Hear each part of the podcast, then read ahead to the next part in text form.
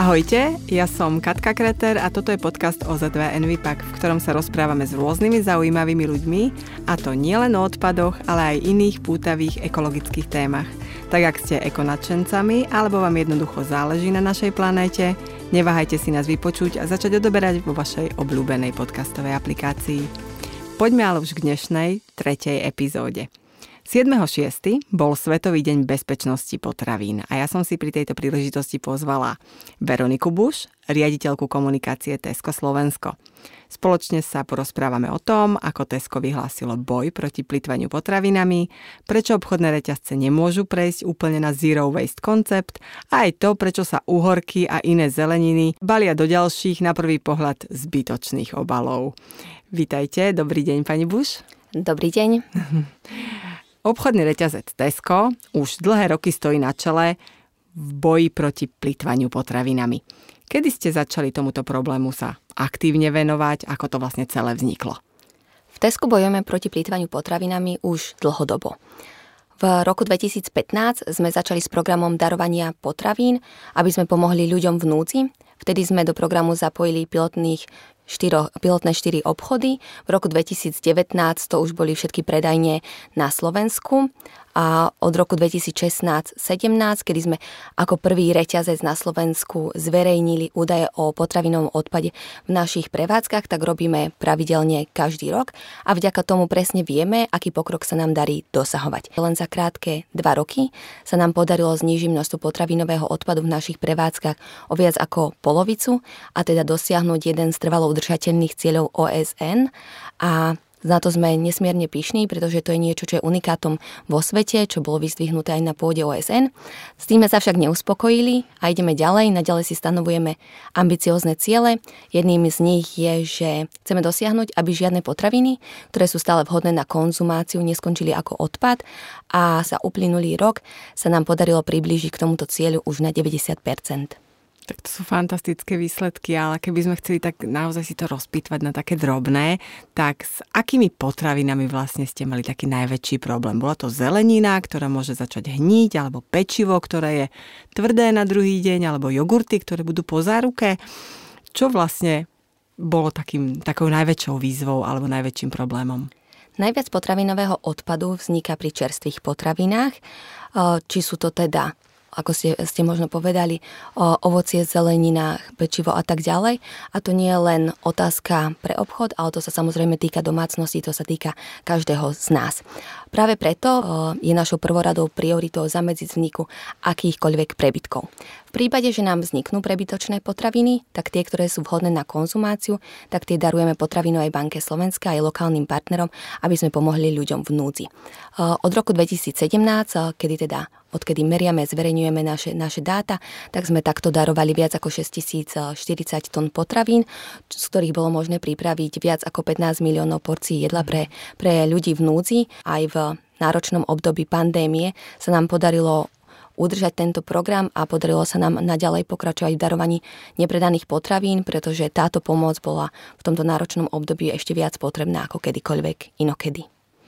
Toto je tá jedna strana veci. Odpad, ktorý vlastne vzniká na prevádzkach, ktorý vzniká v obchode, ktorý sa nepredá, nie je o to záujem a už vyzerá, že by mohol mať nejaký problém, aby bol kúpený zajtra, pozajtra alebo neskôr. Ale správne ste načali dobrú tému. Veľa toho potravinového odpadu končí nie v predajniach, nie v skladoch, ale doma. Nakúpim hladná, plný košík, plná chladnička a naozaj človek, bežný Slovák, vyhodí za rok 163 kg potravinového odpadu. To je šialené množstvo, ktoré si málo kto vie predstaviť a keď nič iné je za tým obrovské množstvo zbytočne vynaložených peňazí, ale aj obrovská záťaž pre životné prostredie.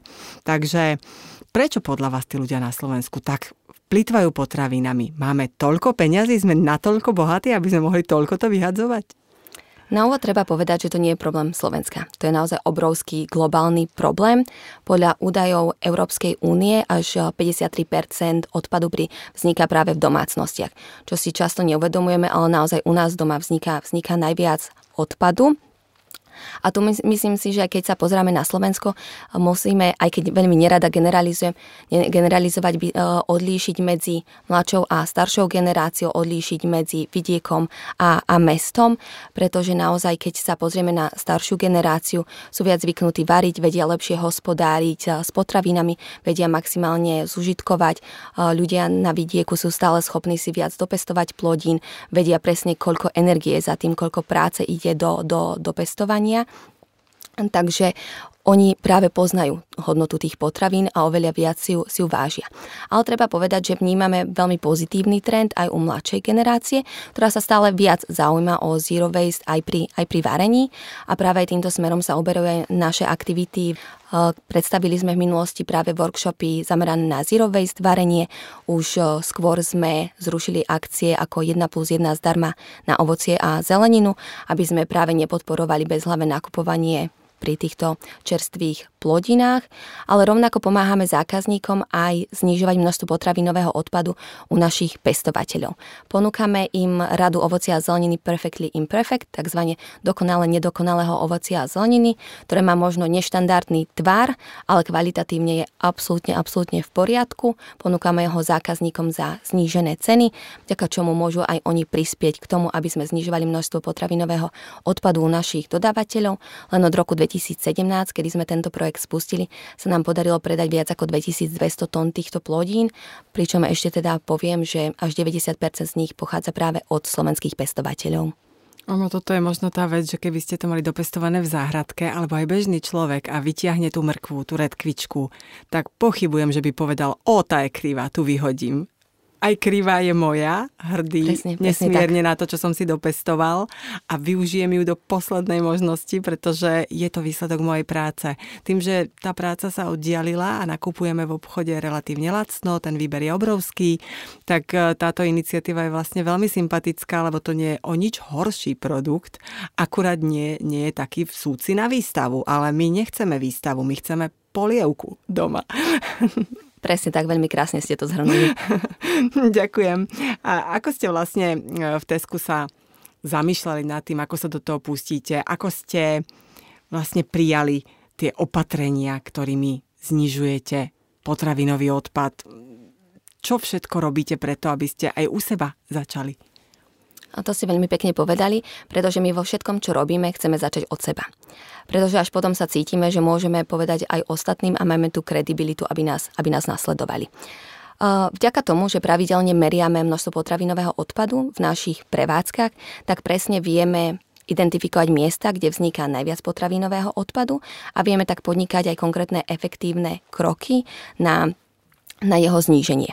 A práve preto sa naše aktivity zameriavajú do dvoch oblastí.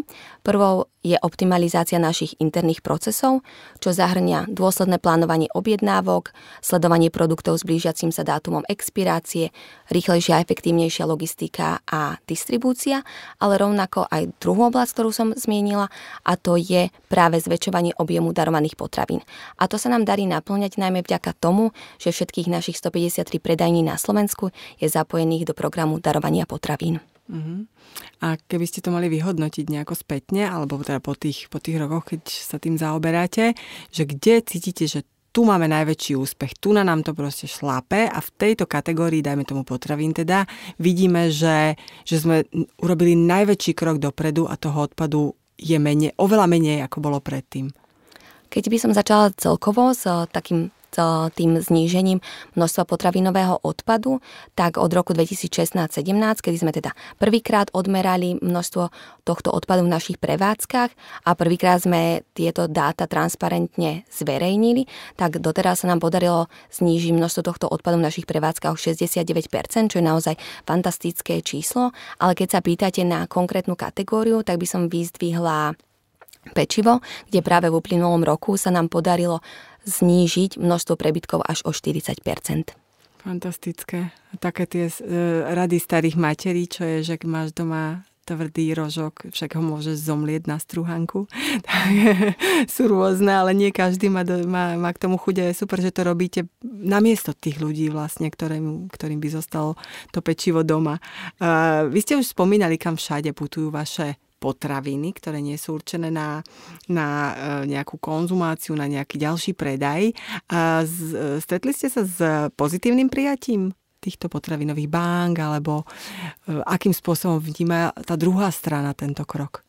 Tie všetky potraviny, ktoré darujeme, ktoré sú stále vhodné na konzumáciu, idú ľuďom v núdzi. Či sú to ľudia bezdomová, ale aj matky, samoživiteľky, eh, naozaj seniory, rôz, rôzni ľudia po celom, po celom Slovensku. A dôležité je najmä to, že dokážeme darovať zo všetkých našich obchodoch. Obchodov práve preto pomáhame vo všetkých regiónoch naprieč Slovenskom, takže tu títo ľudia naozaj nesmierne vítajú túto, túto pomoc a je význam sa naplno potvrdiť naozaj počas uplynulého roka, počas pandémie pandémie, kedy sa ešte viac ľudí ocitlo vplyvom koronakrízy, naozaj v náročnej životnej situácii a potrebovali podať pomocnú ruku. Uh-huh. A Často aj vy ste to už vlastne načali, sa skloňuje ten pojem zero waste a boj proti obalom celkovo a o minimalizácii, predchádzaní vzniku odpadu. My sami si uvedomujeme, že tá minimalizácia je dôležitá. Všetci už máme podľa mňa v hlave a pred očami tú hierarchiu odpadového hospodárstva, kedy na samom vrchu tej pyramídy je netvoriť žiaden odpad, ale tá prax ukáže, že, že niekedy sa, niekedy tým obalom sa nedá vyhnúť a my s tým máme tiež veľa skúseností zo strany toho zberu a recyklácie a vy, keďže ste vlastne výrobca obalov, keď ideme do tej odbornej tematiky, tak určite máte a zvažovali ste tým, že máte taký ten drive na, te, na tie zelené témy. Určite ste sa zaoberali aj témou Zero Waste. Aký je teda váš pohľad na tento koncept? Mohlo by Tesco prejsť na absolútne Zero Waste? Toto je veľmi, veľmi zaujímavá otázka prvom rade treba povedať, že obaly zohrávajú veľmi dôležitú úlohu pri ochrane produktov, či už z pohľadu hygieny alebo z pohľadu čerstvosti.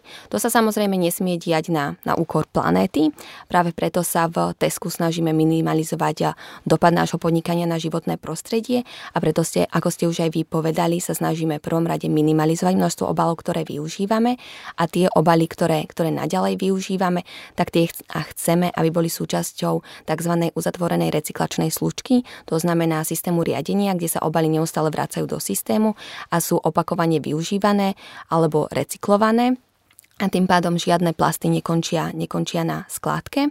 V tomto sa nám už aj podarili dosiahnuť viaceré úspechy. Určite by som vyzdvihla, že sa nám podarilo odstrániť 100% ťažko recyklovateľných materiálov z obalov materiálov našich vlastných značiek, čo predstavuje 173 tón materiálov.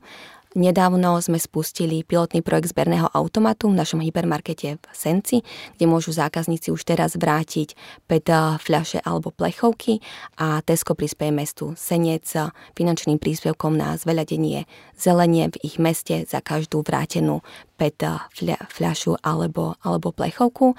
Len za to krátke obdobie, ktoré funguje, za ktoré funguje tento Pilotný projekt sa nám podarilo vyzbierať viac ako 2500 kusov fliaž a plechoviek. Zaujímavé, však to je novinka. Nie? Koľko, dva mesiace je to vonku?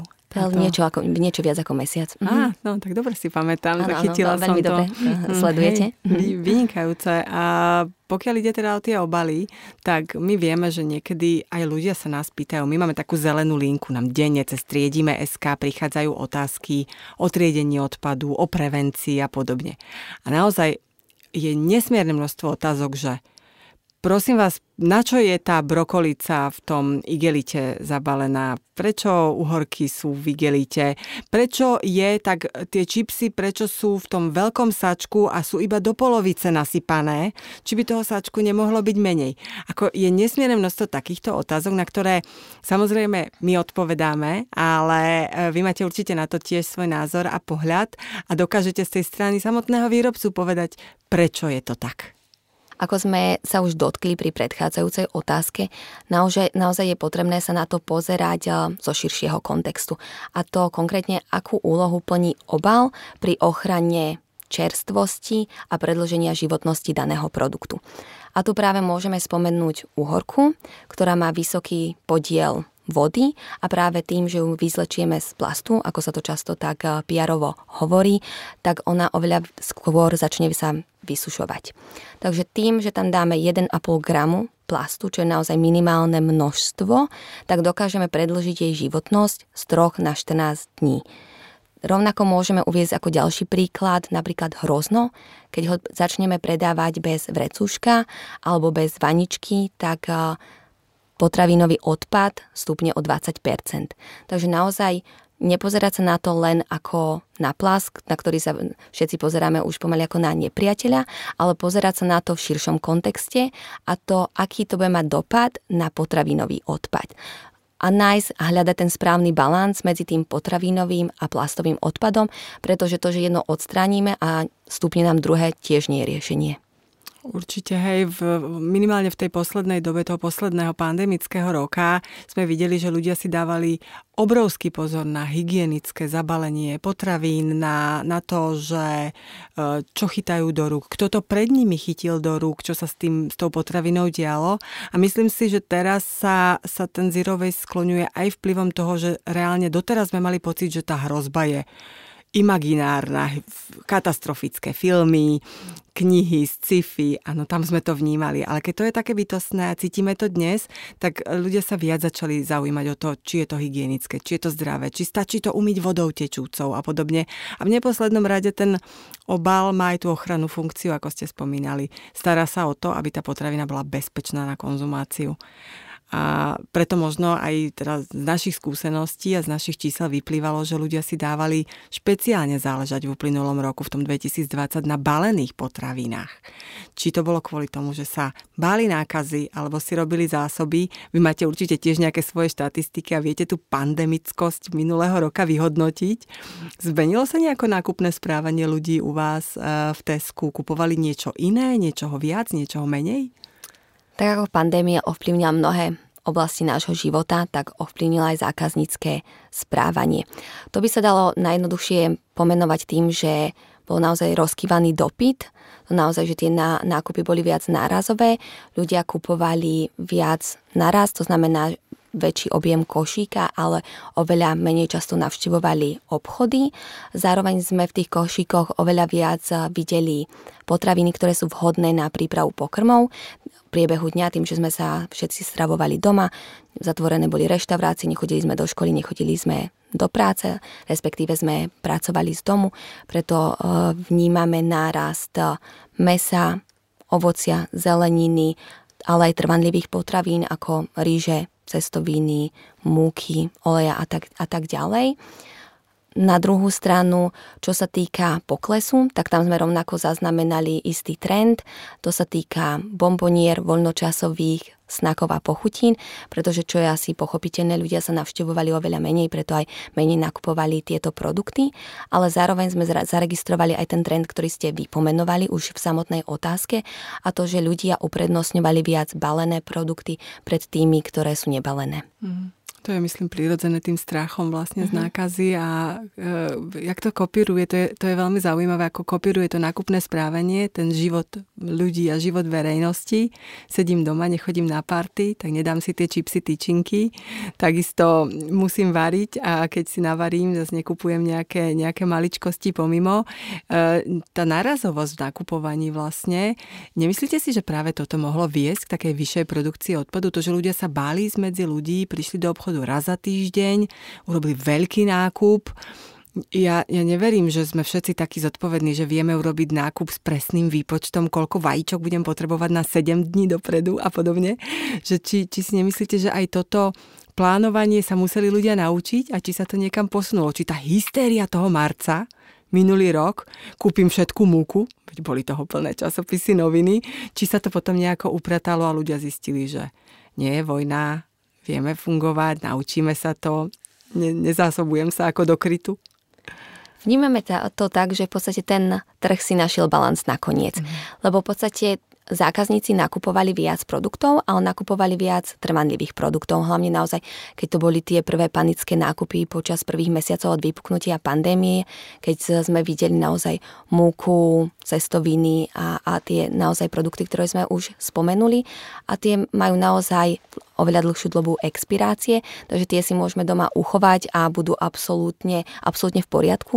Dokonca sú vhodné na konzumáciu aj po uplynutia tohto dátumu, takže e, tam, tam nevnímame, že by mal vzniknúť nejaký, nejaký odpad a práve, že po tých mesiacoch, keď sme vnímali to panické nakupovanie, keď sa tá situácia začala trošku vrácať do normálu alebo respektíve upokojovať, pretože zákazníci videli, že naozaj toho tovaru je dostatok, že si nemusia robiť prehnané zásoby, tak vtedy sme práve že videli pokles týchto komodít. To znamená, že ich zákazníci spotrebovali a potom postupne sme, sme znova nastúpili na tú takú štandardnú krivku. Vy ste teraz veľmi zaujímavú vec povedali a množstvo ľudí to nevie a podľa mňa to treba opakovať do úmoru. Rozdiel medzi odporúčanou spotrebou a vlastne samotnou životnosťou a bezpečnosťou tej potraviny. Sú to, stále človek si vezme do ruky kelimok alebo obál, vidím dátum, Deň po tom dátume znamená, že to patrí do koša. Veľa ľudí si to myslí, bojí sa, že tá potravina sa, že tá potravina pozná čas a dátum a kalendár a skazí sa zo dňa na deň, lebo to je tam napísané. Ako je to? Vysvetlite to prosím poslucháčom. Toto sa snažíme vysvetľovať už dlhodobo, lebo vnímame, že naozaj nie je tu asi dostatočná osveta a veľa zákazníkov nerozumie rozdiel medzi dátumom spotreby a dátumom minimálnej trvanlivosti. Takže čo sa týka dátumu spotreby, tam sa bavíme naozaj o produktoch, ktoré sú čerstvé. Ako príklad si môžeme uviezť jogurt, ktorý má naozaj pár dní na to, aby sme ho spotrebovali a neodporúčame ho už konzumovať po tomto dátume. Čo sa však týka dátumu minimálnej trvanlivosti, tam sa bavíme o suchých trvanlivých potravinách, napríklad vezmeme si rýžu alebo cestoviny, a tie naozaj môžeme absolútne s kľudom konzumovať aj po tomto dátume, pretože aj laboratórne testy potvrdili, že stále sú vhodné a bezpečné na konzumáciu. V podstate môže sa tam akurát stať, že sa tam zmenia kvalitatívne vlastnosti, ale aj to, aby som uviedla príklad, aby si to ľudia nevysvetlili zle, je napríklad, ako sme sa určite všetci už s tým stretli, je, že čokoláda získa taký biely nádych, ale to určite neznamená to, že ju nemôžeme jesť, pretože kvalitatívne je stále absolútne v poriadku a absolútne bezpečná na konzumáciu. Ďakujem veľmi pekne. Ja verím, že aj, aj tieto vaše slova pomohli trošku e, zvýšiť tú osvetu a už možno takáto maličkosť, ktorú sa dozvedia ľudia, pomôže voči tomu, aby vznikal zbytočný potravinový odpad. Že nemusím, keď upratujem špajzu, vyhodiť tú rýžu, tie cestoviny, ktoré majú tú dobu uplynutú mesiac dozadu. Veď tej potravine nič nie je. Veríme, že áno, že máte pravdu. A keď by sme sa presnuli k takej tretej časti vlastne nášho rozhovoru, tak e, dotkneme sa tej spoločenskej zodpovednosti. Tesko je veľmi silné a, a v podstate je, vždy si dáva záležať na tej spoločenskej zodpovednosti a CSR aktivity sú, sú veľmi výrazné. A máte vypra- vypracovaný vlastne aj ten plán malých pomocí. Viete nám tak v skrátke jednoducho vysvetliť, o čo vlastne ide? Veľmi rada. V Tesco zvykneme hovoriť, že aj malá pomoc môže mať veľký význam a práve táto hodnota je srdcom nášho plánu malých pomocí alebo teda našej CSR stratégie. Tá stojí na štyroch pilieroch, to sú ľudia, produkty, miesta a planéta. To sú oblasti, ktoré veríme, že ako spoločnosť vieme najviac pozitívne ovplyvniť a vieme dosiahnuť najväčší viditeľný výsledok alebo viditeľný rozdiel. Keby som to úplne naozaj veľmi zjednodušila, všetko začína u ľudí, to sú naši kolegovia, ale aj všetci zamestnanci naprieč celým dodávateľským reťazcom a popisuje to v podstate všetko, čo robíme preto, aby Tesco bolo skvelé miesto na prácu. Čo sa týka produktov, tak tamto v podstate e, základom je náš prístup prinášať zdravé, kvalitné, udržateľné e, produkty dostupné pre všetkých a zároveň to popisuje aj náš boj proti plýtvaniu potravinami a naše iniciatívy zamerané na znižovanie plastového odpadu. Čo sa týka planéty, tak eh, v podstate práve tam sa dotýkame toho, ako sa snažíme realizovať naše podnikanie a to práve tým spôsobom, ktorý je ohľaduplný k planete a ktorý je ohľaduplný k životnému prostrediu. A čo sa týka štvrtého piliera, tak popri tom všetkom, ako realizujeme naše biznisové aktivity, tak sa snažíme pomáhať vo všetkých komunitách, v ktorých pôsobíme. V tomto roku už vydáme plán malých pomocí po tretíkrát a práve v ňom sa čitatelia môžu, môžu dočítať, aký pokrok sa nám v týchto oblastiach darí dosahovať. A možno sa aj inšpirovať. Veríme, že áno. Že aj iné firmy, ale teda jednotlivci sa inšpirujú našim príkladom. Vy ste zapojení aj do nášho mesta, ktoré práve prebieha, alebo prebiehalo nedávno, podľa toho, kedy nás posluchači počúvajú. A počas toho podujatia firemného dobrovoľníctva, ktorým naše mesto je, tak ste upravovali v Prešovskom kraji chodník na hrad Šebeš. Prečo? Čo vás motivuje? Robíte kopec vecí aj mimo takýchto externých veci, čo vás motivuje sa do týchto činností a aktivít vlastne zapájať. Aj mimo tých vašich, ktoré si sami vymyslíte, s veľkou vervou sa do nich pustíte a rozvíjate ich, ale máte na to ešte priestor, aj chuť, aj čas sa zapojiť do takýchto fantastických externých aktivít. Takže čo vás motivuje? Mo- motivuje nás snaha posúvať veci k lepšiemu. Tesku má dobrovoľníctvo dlhoročnú tradíciu. V roku 2019 sme však priniesli nový benefit a to možnosť stráviť 8 hodín pracovného času dobrovoľníctvom, pričom Tesco kolegom túto prácu preplatí, ako by boli klasickí práci. Tesco je silnou súčasťou komunít, v ktorých pôsobíme už v podstate 25 rokov a chceme, aby aj naši kolegovia boli rovnako pevnou súčasťou komunít, v ktorých žijú, v ktorých pracujú, aby poznali svoju komunitu, aby poznali jej potreby a zároveň aj aktívne prispievali k jej zlepšeniu. Takže to je práve ten drive, ktorý stojí, ktorý stojí za tým. Takže ich podporujeme v tom, aby pomáhali vo svojom okolí, aby pomáhali v rámci aktivít, ktoré realizujeme pod našou záštitou, či je to potravinová zbierka alebo iné, ale rovnako aj aktivity, ktoré realizujeme s našimi partnermi. Tu môžeme naozaj spomenúť naše mesto, ktoré, ktoré ste už aj, aj vyspomenuli v samotnej otázke čo je najväčšie dobrovoľnícke podujatie na Slovensku, ale rovnako by som možno aj spomenula aktivitu, ktorá nás čaká v najbližšom období, čo je Deň narcisov, ktorý realizuje Liga proti rakovine. Myslím si, že všetci poslucháči už poznajú túto, túto aktivitu a práve v tomto roku bude Tesco je špeciálnym partnerom, takže zákazníci môžu, môžu prispieť práve v obchodoch Teska, kde im veľmi radi pomôžu naši kolegovia ako, ako dobrovoľníci a tak môžu spoločne pomôcť tým, ktorí to potrebujú, v tomto prípade onkologickým pacientom. Toto firmné dobrovoľníctvo vlastne aj mimo nejakých takýchto solitérnych aktivít eh, je skvelým nápadom. Ako to vnímajú vaši zamestnanci? Tá možnosť, že eh, mi zamestnávateľ dá voľno a ja môžem urobiť nejakú dobrovoľníckú aktivitu. Eh, do akých aktivít sa púšťajú? Skúste povedať, ako, ako nápad je to skvelé a možno, možno to ovplyvnenie komunity a svojho okolia inšpiruje ostatné firmy? Musím povedať, že veľmi pozitívne, pretože u nás je naozaj tá kultúra nielen dobrovoľníctva, ale celkovo aj pozitívnej zmeny v spoločnosti veľmi hlboko zakorenená.